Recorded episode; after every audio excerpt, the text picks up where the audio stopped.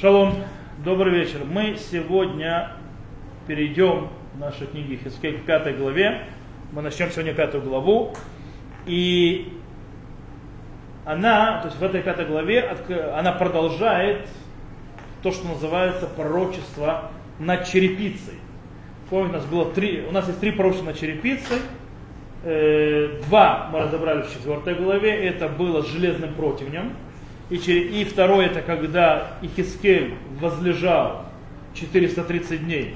То есть, да, вот эта черепица, эта черепица она символизировала Иерусалим в осаде и так далее. И у нас снова Ихискель получает заповедь делать символическое действие возле этой черепицы, и оно в следующем. А ты, сын человеческий, возьмешь себе острый нож, бритву, бродобрея возьмешь себе, и будешь водить ею по голове твоей и бороде твоей, и возьмешь себе весы, и разделишь волосы на части. То есть, в принципе, что он должен сделать? То есть он получает приказ сбрить волосы своей головы и со своей, своей бороды. Не зря Лиша был лысым. Потом. Ой, я Лиша, говорю, Хискель. То есть он должен был все сбрить. Э, и разделишь волосы на части. Треть сожжешь в огне посреди города по исполнению дней осады, это имеется в виду э, город, это символический этот город. То есть вокруг которого он был, э, помните, там черепица, он, символировал, он нарисовал на нем Иерусалим, и он вокруг него, то есть это, и то есть заживешь внутри его, в смысле, на черепице. Э, треть возьмешь и изрубишь вокруг него, то есть вокруг города, а треть развеешь по ветру, и меч я обнажу им след. То есть, да, и возьмешь оттуда небольшое число. Кстати, э, и меч обнажу после них очень сильно, то есть вот эти вот э, сжечь, развеять и не меч обнажить. Что, а, что напоминает? Напоминает то, что происходит после греха Золотого Тельца. После греха Золотого Тельца Моше Рабейну сжигает его, развеивает его пепел, и обнажается меч, то есть вместе с левитами, которые проходят, убивают 3000 человек, которые э, привели к поклонению Золотому Тельцу. Итак, э, и меч обнажу их во след, и возьмешь оттуда небольшое число, завяжешь им края, и возьмешь оттуда небольшое число, и завяжешь им в края одежды своей. Откуда оттуда? Есть интересный комментарий. А, мы туда Давид имеется в виду, что возьмешь из тех, которые рассеяны по ветру, их, то есть волосы эти, положишь себе, то есть от них, что это значит? Это значит изгна, изгнанные в Вавилоне, не те, которые вернутся назад. То есть ты получишь себе, то есть сохранишь их. То есть это те, которые придут построить второй храм. Э, дело в том, что есть еще, то есть, да, кто пытается так объяснить в эту сторону, э, получается, э, есть еще комментаторы, которые видят, что вот эти вот волосы, которые он спрячет, которые, это как бы те, которые будут продолжать народ Израиля э, потом после изгнания в Вавилон. В чем проблема? Проблема потом, что будем читать стихи потом, что дальше мы читаем, и из них возьмешь еще и бросишь их в огонь. И сожжешь их в огне том, оттуда выйдет огонь на весь дом Израиля. То есть эти же волосы, которые типа он сохранил, он должен сжечь. И это проблема этой символикой, типа это те, которые вернутся, будут строить храм. Поэтому, допустим, Мальбим объясняет, что речь идет о чем? Что говорит, что это символика тех небольшой группы, которые останутся после разрушения храма Новоходоносором, они тоже будут побиты и изгнаны дальше, и это намек на Гдаля Бенахикам. Дело в том, что мы учили, когда заканчивали книгу Млахим, мы учили, что после полного изгнания Новоходоносора, Новоходоносор поставил наместника, Гидалью. Гдалия был наместником, и он, в принципе, те, кто остались, он э, был как бы из Вави, от Вавилона, как бы, как вассалом Вавилона он правил. И дело в том, что его решили убить. Это было одно из первых, не первое, но одно из политических убийств. Его убивают наемник, который то есть царской семьи, царь, царь больше иудейский не сидит на престоле. Из-за этого это бесит Навуходоносора полностью, Навуходоносор разрушается уже до конца. Все. То есть как бы это намек на это, так Мальбим объясняет. То, но по-настоящему, если взять по-простому, шам, это имеется в виду весы. Возьмешь весов. и положишь себе. Окей. Okay. И, и, и из них возьмешь еще и бросишь огонь, и, и сожжешь их в огне том, откуда выйдет их огонь, э, огонь на весь дом Израиля. Окей. Okay. То есть что у нас есть? У нас есть такая вещь. Илише приказано сбрить бороду, и сбрить все волосы на голове и бороде, то есть бороду. Взять эти волосы, взвесить на весах и разделить на три части. Треть сжечь на этой черепице, то есть которая символизирует Иерусалим, треть развеять, и треть называется пород. То есть треть порубать мечом, то есть возле этой черепицы, треть развеять. Причем взять еще часть какую-то до этого, скорее всего, до того, как он делит на, три, на третье, и положить ее себе, и потом ее вытащить это и тоже снова сжечь внутри города. Э, вот такие вот действия он делает. Это понятно, что аллегория. Теперь, э, в принципе, э, аллегория весьма понятна, да? Много, что имеется в виду? Называется машаль, то есть в чем притча и о чем рассказывается, тут довольно можно спокойно понять, э, о чем идет речь. Э, что в принципе Всевышний, то есть посылает свое, скажем так, э, наказание на жителей Иерусалима, очень тяжелое, смерть, внутри города, вне города и в изгнании. То есть наказание, то есть смерть будет там, там и там. В трех местах. И внутри города, и снаружи города, и даже в изгнании в смертности. Э, и это отличает в каком-то смысле. Дело в том, что в первых, то есть, э, когда мы говорим в первых э, пророчествах этой черепицы, про когда железный противень и возлежание, там речь была о тяжелом положении, оно болезненно будет положение осажденных находиться внутри города, будет голод и недостаток, то сейчас описывается, что произойдет, когда закончится осада. Придет смерть. Придет смерть, которая будет, э, то есть страдания будут только увеличиться, и придет смерть, которая будет бить и в городе, и вне города в изгнании. И интересно, что дальше продолжение пророчества, которое видит Ихискель, получает очень интересно, он стало жарко. А? Он работает, иначе мы вообще задохнемся. А? Э, так вот, э, получает небольшой неожиданный поворот из-за ожидания. Во-первых, в отличие от э, аллегории, железного противня, аллегории э, возлежания, где не было рассказано, в чем же аллегория, то есть, да, то есть, о чем идет речь, и мы то есть, сами понимали, здесь, да, идет описание, о чем идет речь. То есть Всевышний расшифровывает, о чем идет речь. Но, пред, но предварительно есть небольшая разница. Предварительно он есть, скажем так, вводящие стихи. То есть начинается как бы рассказ о расшифровывании, и вдруг бросается, есть часть стихов, которые введение, только потом уже идет расшифров, расшифровывание. Смотрите, идет дальше так. Так сказал Господь Бог, это Иерушалаем. Посреди народов я поставил в него, вокруг него страны. А он восстал против постановлений моих э, не совсем восстал, это темер. Темер это очень интересная вещь. Это можно перевести как восстание, действительно Радак объясняет как Мерида, то есть восстание.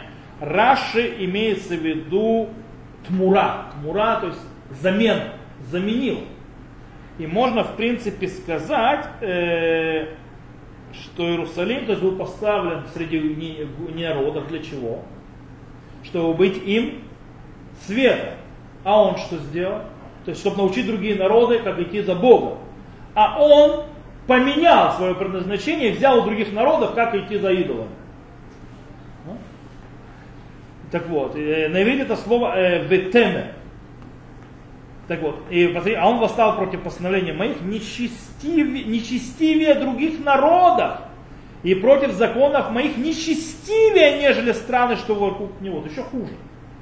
Ибо презрели они постановления мои, а законам моим не следовали. Посему, так сказал Господь Бог, за то, что в буйстве своем вы превзошли другие народы, которые вокруг вас.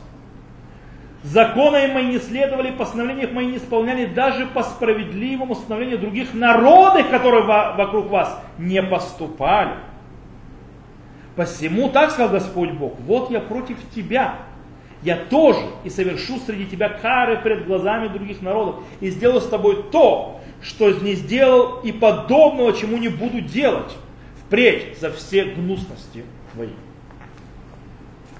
То есть, в принципе, стих начинает Зот Иерушалаем, то есть это частный стих, это Иерусалим, то есть как бы пошла объяснение аллегории, расшифрование, и вдруг, вместо того, чтобы описать, о чем идет речь, то есть расшифровать э, аллегорию, э, переходит на, скажем так, э, э, ужас тех действий, которые он сделал Иерусалим. Причем, что он сделал? Э, сейчас мы увидим. То есть для чего эти стихи здесь приведены?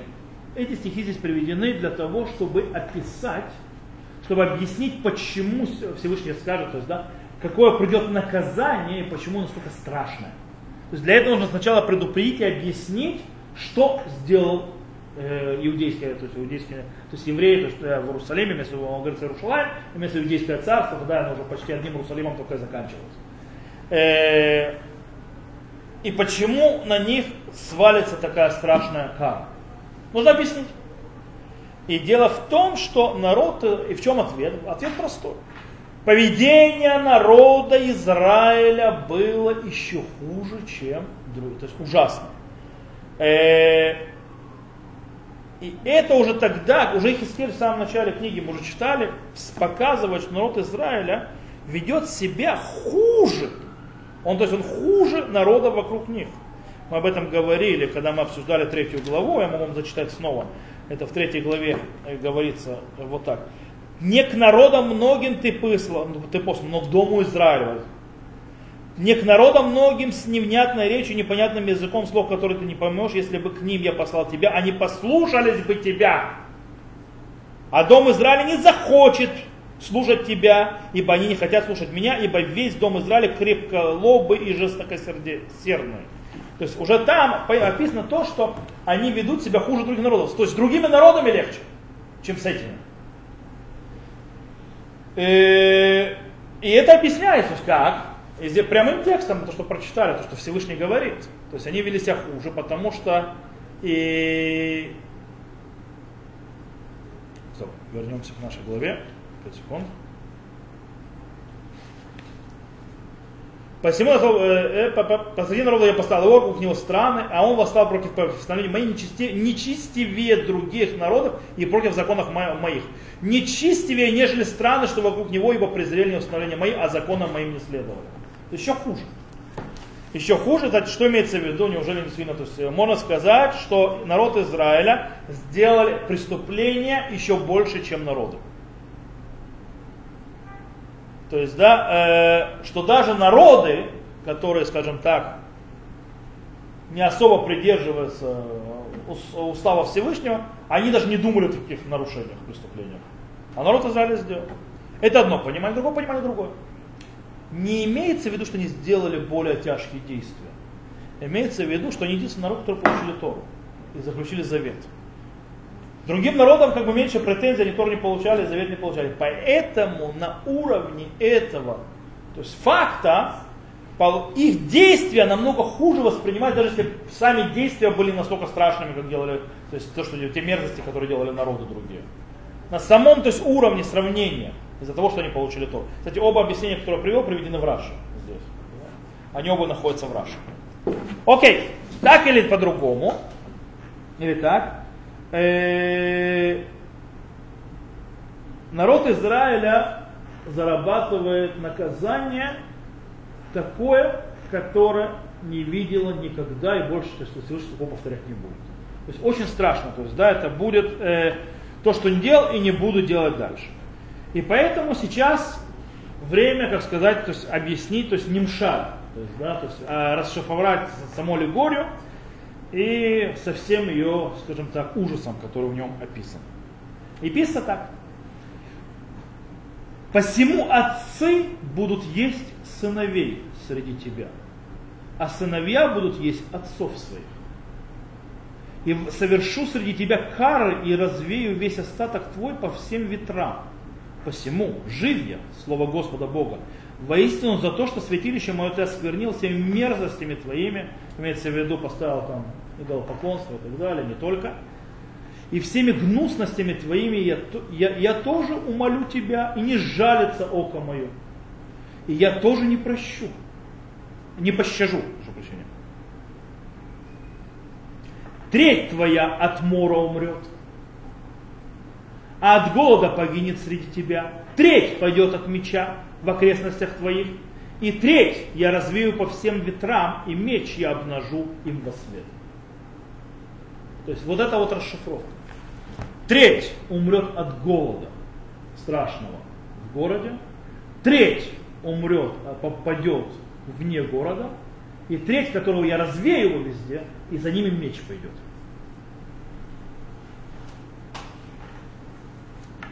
То есть все уже было как бы искренне предсказано. То есть уже все было сказано, все наши страдания страшные. Получается, э, получается, что тот огонь, который сказал Хискелю Всевышний развести, он не символизируется, что город сгорит. А символизируется, что они умрут от мора и голода. Причем, понятно, то есть, допустим, а тогда символика почему такая, то есть даже сжигать. Да, дело в том, что если бы умерли под меча, то как бы есть чем символизировать меч. меч. Голод символизировать нечем. Поэтому как бы его заменяют огнем. Более того, вы знаете, что есть такое понятие в, в, в иврите используется не только почернеть от голода. Да, человек чернеет от голода. Это как сожженный, то есть, да, как будто он чернеет, э, как сожженный чернеет, так человек чернеет от голода. Можно так же объяснить. В любом случае, э, дело в том, что смерть от голода одна из самых страшных смертей. Намного хуже. В книге Иха в свитке Ихав 9 ава, мы читаем, что написано, что говорит Армияу, Товим гаю халей херев михалей рав. Лучше были э, умершие от меча, чем умершие от голода. Участь тех, которые умирают от голода, хуже, чем участь того, тех, кто умирает от меча. Э, более того, страшное наказание – которое приходит, отцы будут поедать своих детей. И это, кстати, между прочим, появляется это проклятие. Совершенно верно, это была недельная глава. Вахальтим псарбнехем, увсарбнутехем тухеру. И будете есть плоть сыновей ваших, и мясо дочерей ваших будете есть. Правильно? Это повторяется еще раз в книге Дворы, там где тоже есть проклятие. Вехальта привитныха, басар банеха обнутеха. И будешь есть плод чрева своего, э, плоть э, сыновей и дочерей твоих.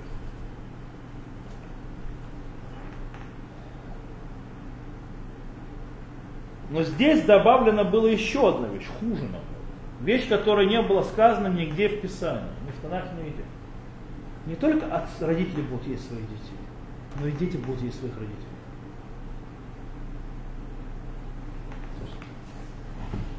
То, что мы прочитали.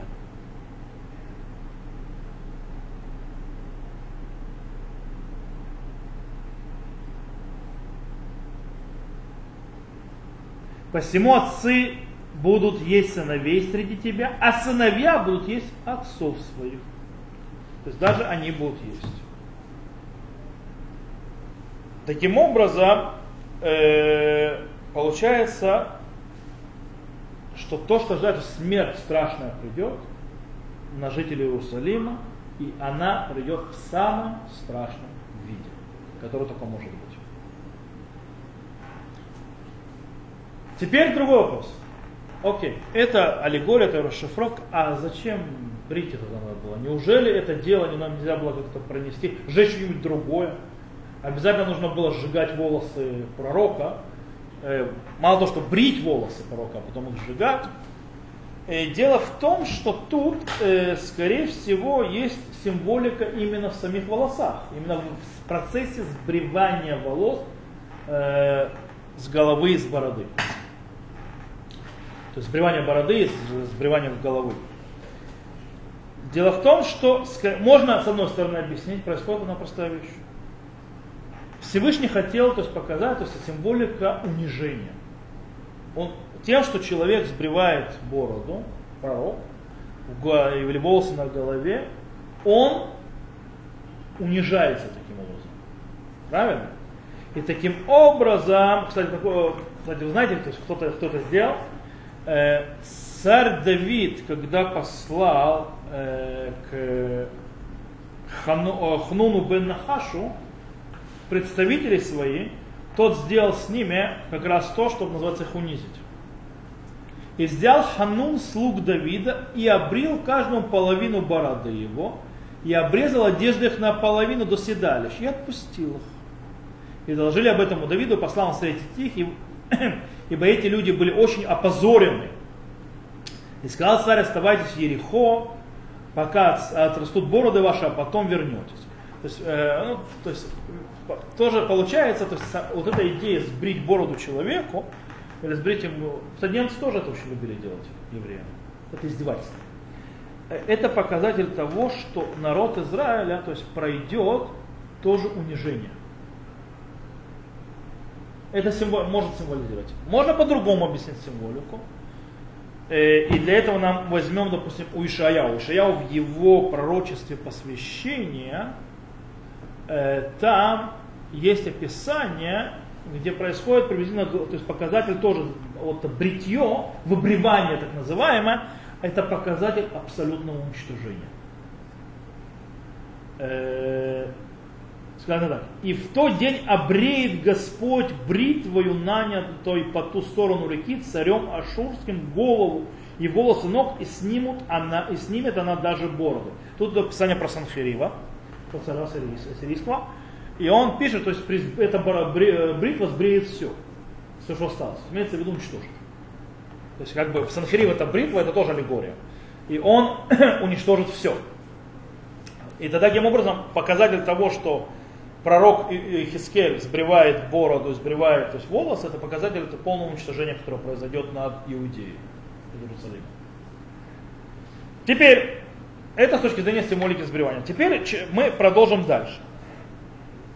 мы сказали, в этой аллегории было описано про маленькую группку, которую, то есть маленькая группа волос, которую должен был Хискель сохранить, и потом, то есть он должен был спрятать, то есть, да, в лаках там мешам мяд бемиспар, высату там бехнафеха, то есть, да, и взял там немного, то есть, да, и спрятал себя. Э, но после этого мы прочитали, что после этого взять это, это то, что он от этого отделил, то есть то, что спрятал, бросить это в огонь, то есть, да, и сжег. Теперь э, объясняется, расшифро, расшифровывается, скажем так, э, вот эта вот э, эта часть, особенно которая получилась. То есть есть тоже расшифровка отдельно, с особняком стоит. И свершится гнев мой, утолю ярость мою над ними, утешусь, и узнаю, что я Господь, э, что я Господь говорил в ревности моей, когда свершится ярость моя над ними. То есть, да, утешусь, успокоюсь. И я отдам тебя на опустошение позор среди народов, которые вокруг тебя, перед глазами всякого проходящего, и станет это позором и, поношением, уроком и изумлением у народов, что вокруг тебя, когда я совершу над тобой кары в гневе и в ярости, и с упреками яростными, я Господь сказал, посылая на них лютые стрелы голода, предназначенные для истребления, которые пошлю чтобы погубить вас. И усилю голод между вами, и сокрушу опору пропитания вашего, и пошлю на вас голод и лютого зверя, и, обесчесть, и без, бесчадят тебя, то есть бездетно бездетными сделают, и мор, и кровь пройдут по тебе, и меч наведу на тебя, я Господь сказал. И э, как бы дело в том, что вначале, есть, как мы сказали, видно, как будто все, то есть прошло. То есть прошел, то есть удар, можно успокоиться, то есть как бы и успокоить. И вдруг после этого описание последнего удара, который вроде, то есть, то есть вроде прошло уже, снова, то есть там 14-17 стих в нашей главе, снова э, идет новый удар. И дело в том, что э, в нем добавляется то, чего не было до этого. До этого у нас был голод, правильно, и мор. Что у нас добавилось здесь? Лютый зверь. То есть, да, что то есть лютый зверь нападет на, на народ Израиля. Это интересно, смотрите, мор, смерть, голод, лютый зверь, ничего не напоминает? А? Казни египетские. А помните, когда Всевышний нам говорил в нашей голове, которая была, что если будете по моим дорогам идти, то, те, то есть то, что я на- послал на Египет, на вас не нашлю. А если, то есть нет, то не обессудьте. Вот, так вот, здесь получается, что приходит еще одно удар, но этот удар приходит уже по той малой группе, которая осталась. Таким образом, зачем? Зачем еще один удар? Почему, почему удар по этой группе, которая осталась? Кстати, можно было понять, что речь идет о описании того, что произошло с теми, кто уже ушел, а не с этой маленькой группой. Но из-за того, что в самой аллегории изначально было описание, что он сначала спрятал, а потом сжег, то понятно, что э, этот э, удар приходится на этой маленькую группу, которая осталась, которая выжила. И вопрос зачем? Э, Дело в том, что то, что после первого удара придет второй удар, это не единственное место, где написано такое. Допустим, у Шаяу тоже есть такое пророчество по этому поводу, я могу вам зачитать его, что пришло удар после уже предыдущего удара, который был. Это в шестой главе книги Ишаяу, там сказано, «И сказал я, доколе, Господи?» И он сказал, доколе не останутся города без единого жителя, и дома без людей, доколе земля не пустеет, превратившись в пустыню. И удалит Господь людей, и велико будет запустение в этой стране, но останется еще в ней десятая часть, и опять она будет разорена. Но как от трибината и как от дуба останется в листопад ствол их, так святое семя народа станет стволом его.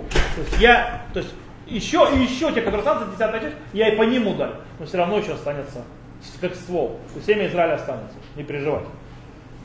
Э, я его, то есть в принципе, получается, что это приходит на тех, кто остался. Зачем это приходит на тех, кто остался? А на этот вопрос Хискель отвечает очень сам. Только не здесь, а в 33 главе. В чем проблема тех, которые остались? Остались, те, которые остались, думают, а, ну все, прошло, можно успокоиться. И вот что мы читаем, это 33 глава Ихискеля, где э, 24 стих, он говорит так, «Сын человеческий, обитатели развалинах этих на земле Израиля изрекут, говоря, то есть эти обитатели развалин, те, которые остались, Авраам был один и унаследовал эту землю, а нас много, нам отдана земля эта. То есть они по поводу, то есть называется, после этого разрушения, они ничего не исправят. Они помнят, то есть меч прошел, все, все нормально, мы продолжаем дальше. Все хорошо. Отвечает, нет, это не так. Для этого присылается еще один удар. Почему?